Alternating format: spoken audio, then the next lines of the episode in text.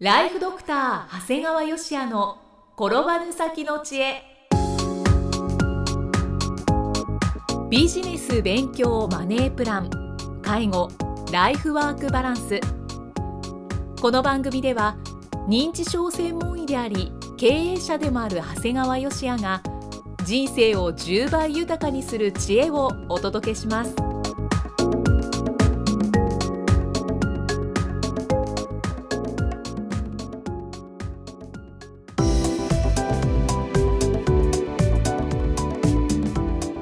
ちは、生きみえです。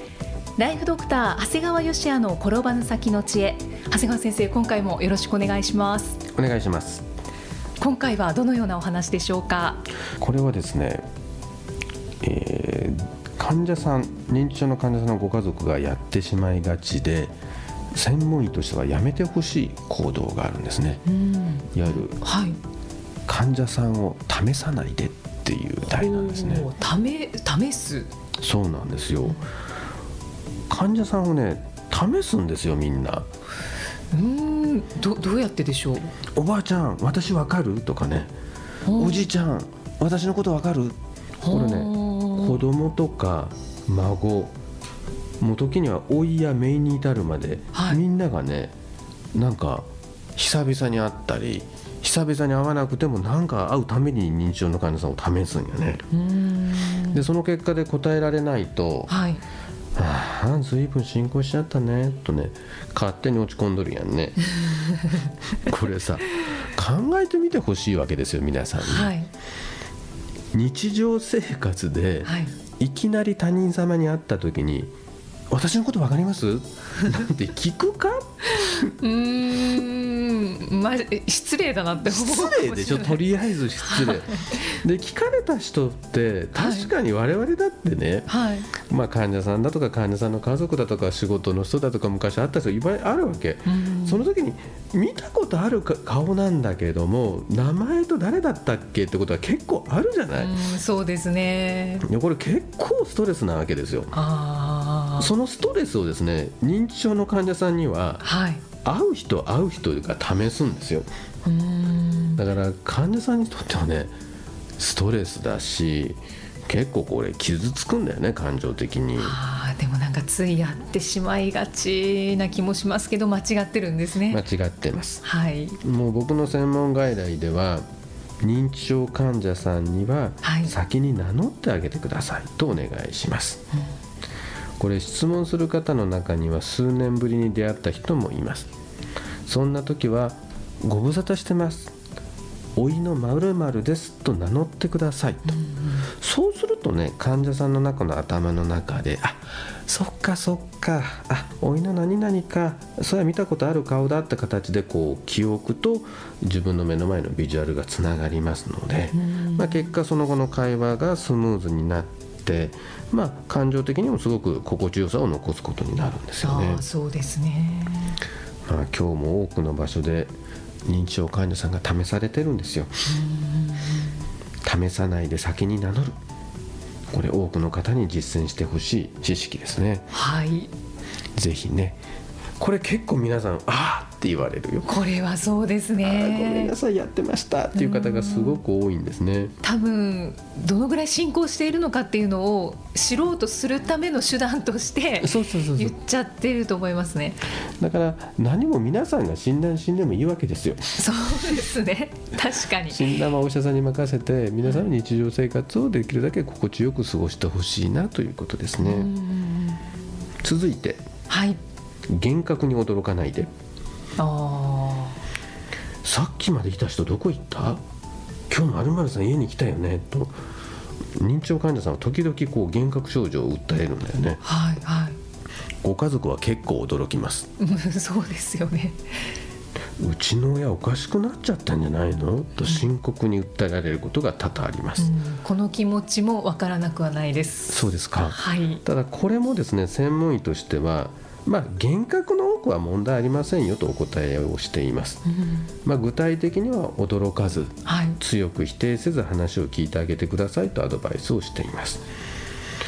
こう例えばねこの家に最近他人が住み着いてさとっていうふうに訴えたりするわけですよ。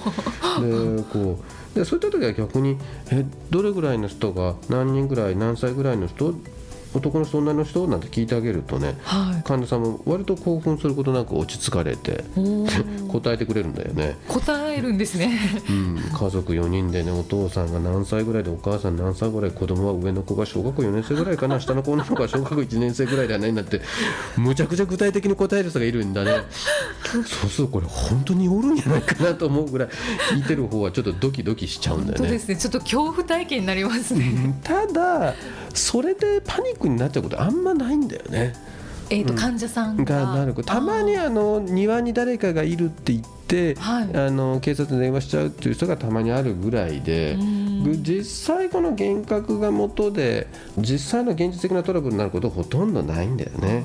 じゃあそういう時も庭に人がいるって言った時にいやあいないよじゃなくてあ誰かかな違うあれその怪しい人じゃないんじゃないとかみたいな感じで話を合わせてもらえればそうかなみたいな。そうか僕は見てきてあげるよ。誰もいなかったよみたいな感じを一つ行動してあげるだけで落ち着きますので。あうん、幻覚って本当に気味悪いって言われればそうなんだけどもううまく対応してあげれば僕の経験ではほぼ問題ないですね。ーううんんただたまにねあの同じ幻覚でもこうレビー小体型認知症っていうかあの時の幻覚ちょっと変わった幻覚言うんだよね。お前は俺の奥さんみたいな顔してるけど俺の奥さんやないやろって奥さんに向かって言うんやね。はい。これね言われた奥さん困るわけだよね。困る。えこれどうすればいいんですかね？これはね一応答えがありまして、はい。その時点で「ああって言ってすぐ一回退場するあもし一緒の部屋にいればらまず部屋から出る。で別の入り口から入ってくる、別の入り口から入る、はい、うん。そうすると「おお帰ったか」って言われたりするという。そうなんですね、これはですね、はい。まあ、同じ幻覚でも出直しということで解決をしてしまうへえちゃんと答えがあるんだ。うん。だからねそのまあ逆に今みたいな幻覚が出たら、まあ、まずレビー小体かなっていうふうに逆に思いますね、うん、だから結構よくあるパターンですね、おおそうなんですね、うん、だだってみんな困るじゃん。お前は俺の奥さんみたいな顔してるけど俺の奥さんやないみたいなこと言われたらじゃじゃあ私どうすればいいのって普通思うよね。思います。だって私奥さんなんだけどっていうことでなるからね。まあですから、まあ、このようなこうショッキングな幻覚の数々ね、まあ、驚かずに余裕を持って対応してもらえれば十分ですね。はいわかりました。もう一つ。はい先生認知症の患者さんには怒っちゃいけないんですよね。と質問されるご家族が結構いらっしゃいますね。はい。やっぱりね最近はかなり患者さんたちも勉強されてるんだよね認知症で。うんでその中の知識でやっぱ患者さんに怒っちゃいけないっていうのを学んでまあそういった質問につながってるんですよね、あの私もなんか聞いたことはあります。怒っちゃいけない。そうですね。やっぱり認知症の本の中には認知症の患者さんは怒ってはいけませんって書かれているものもありますただきっとそういうの書いてるのはやっぱり結構ね大学の偉い先生だとかでまあ自分自身では認知症介護にはほとんど携わったことのないまあ偉い偉い先生のご意見だと思いますね。自分はまあ幸い父方のおじいちゃんやはい母方のばあちゃんの認知症に関わることができました。まあうちのばあちゃんもすごかったよ。そうかあんたの子供娘3人かそりゃ可愛いなって1時間に10回。うーんもっとかな。10分で3回ぐらい言っとったかなこれさすがに繰り返されるとね こっちの精神状態不安定になりますよね。そうですね。これね毎日繰り返されたらもうこれもうさあの怒るなと思っちゃうね。これね確かにねその偉い先生方が怒っちゃいかんというのは理由はあるんですよ。確かに患者さんは怒られた内容は忘れても怒られて悲しいという感情は残るっていうことも事実なんだよね。ただねじゃああなたが今ここで怒ったから認知症が進行するんですかって言われたらそんな単純なもんじゃないわけよ。ああなたが1週間前に怒ったんですか。あこれが原因で進んだんですね。なんてことは絶対にない。絶対にないそれが原因ではない。ないよっていう。これ言うだけでね結構患者さんのご家族は安心される。じ安心されるし言われてみ当たり前だと思わない？そうですね。あなたの言ったあの一言がこの人の認知を今作ったんですよ。って逆に誰が聞いたってそんなバカなことないって素人だって思うわけですよ。確かに。大体そもそも医者に怒ってはいけないんですよねって聞くこと自体介護者は精神的に追い詰められてるんですよ。ここで怒っちゃいけませんよなんて我慢を強いてはねこれこそ問題なんです。もうだってこれでもし介護者の方が体調崩したらどうなりますか？そうですねもうこれで体調崩したらもう本当介護する人がいなくなって本当にこの認知症患者さんは本当に路頭に迷っちゃうわけなんですよね。はいもうだからもう僕はもうはっきり言っちゃいます。もうどうしても怒れなくなったら怒ってもいいからね、怒ったことで認知症が進行することは絶対ないからもう。いいですよとお伝えするよね、はい。うん、するとなんかご家族は安堵されてかえって怒らなくなるから不思議なんですよね。不思議ですね。まあでもそういうもんだよね人間って。そうかそうか、うん。いいよって許可されたら、うん。ああいつ怒ってもいいんだと思ってね。あ うんそうかそうかそうなんですよ。だからこれ実は本当に日々の外来やってる中で、まあ確かに感情面の悲しいっていうのは残るから怒っちゃいけないよっていうのは確かにわかる、はい、まあそれが事実でもあると思うんだけどでもじゃあその一言一言で進化進行をさせてしまうから怒っちゃいけないのかって言われるとそれも違うんじゃないかって思うから、まあちょっと皆さん肩の力を抜いてね対応してもらうといいかなと思いますね。でも今回お話しいただいたことはい意外というか、うんあ間違ってたんだっていうことがよく分かりましたね。まあ、これがねやっぱり教科書だとか専門家の書いた本には載ってない現場の意見なのかなというふうに思ってますね。またあのこういう時はどう接したらいいのかっていうお話もあの聞けたらいいなと思っています。これからどんどんしていきたいと思います。はい、よろしくお願いします。ありがとうございます。えーでは最後に長谷川先生のもう一つの番組をご紹介いたします。タイトルは診療より簡単ドクターによるドクターのための正しい医療経営の勧めで医療法人ブレイングループが実践し構築した医療経営の方法を余すことなくお伝えしています。えーこちらはあの2ヶ月間無料なんですがその後解約というのがほとんどないんですよね。まあ、あんまりねそういうこと言うとプレッシャーになってしまうからいけないんですが、うんあのまあ、正直もう皆さん2ヶ月最初に登録してどんどんどんどんみんな、ね、変わっていっちゃうのかなっていうのは正直思ってたんですし、まあ、逆に簡単に解約ができるっていうのがあるんですけどただ不思議と皆さんずっと続けていただいてるもんですから、はい。まあ、それちょっとあたありがたいかなと思っています。そうですね。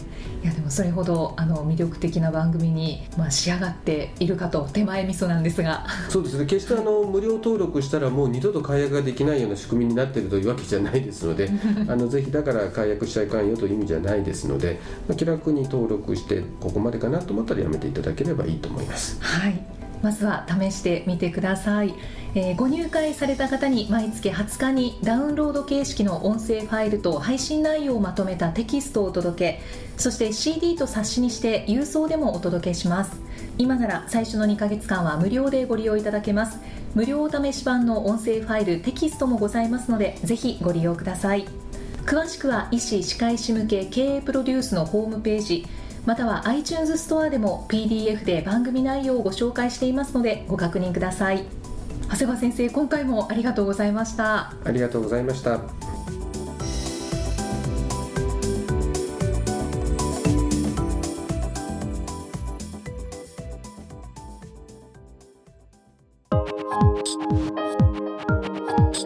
今日の放送はいかがでしたか？番組ではご感想や長谷川よしあへのご質問をお待ちしています。番組と連動したウェブサイトにあるフォームからお申し込みください。URL は http コロンスラッシュスラッシュ brain-gr.com スラッシュ podcast スラッシュ http コロンスラッシュスラッシュブレイン -gr.com スラッシュポッドキャストスラッシュです。それではまたお耳にかかりましょう。この番組は提供ライフドクター長谷川芳也。プロデュースキクタス。ナレーションは生きみえによりお送りいたしました。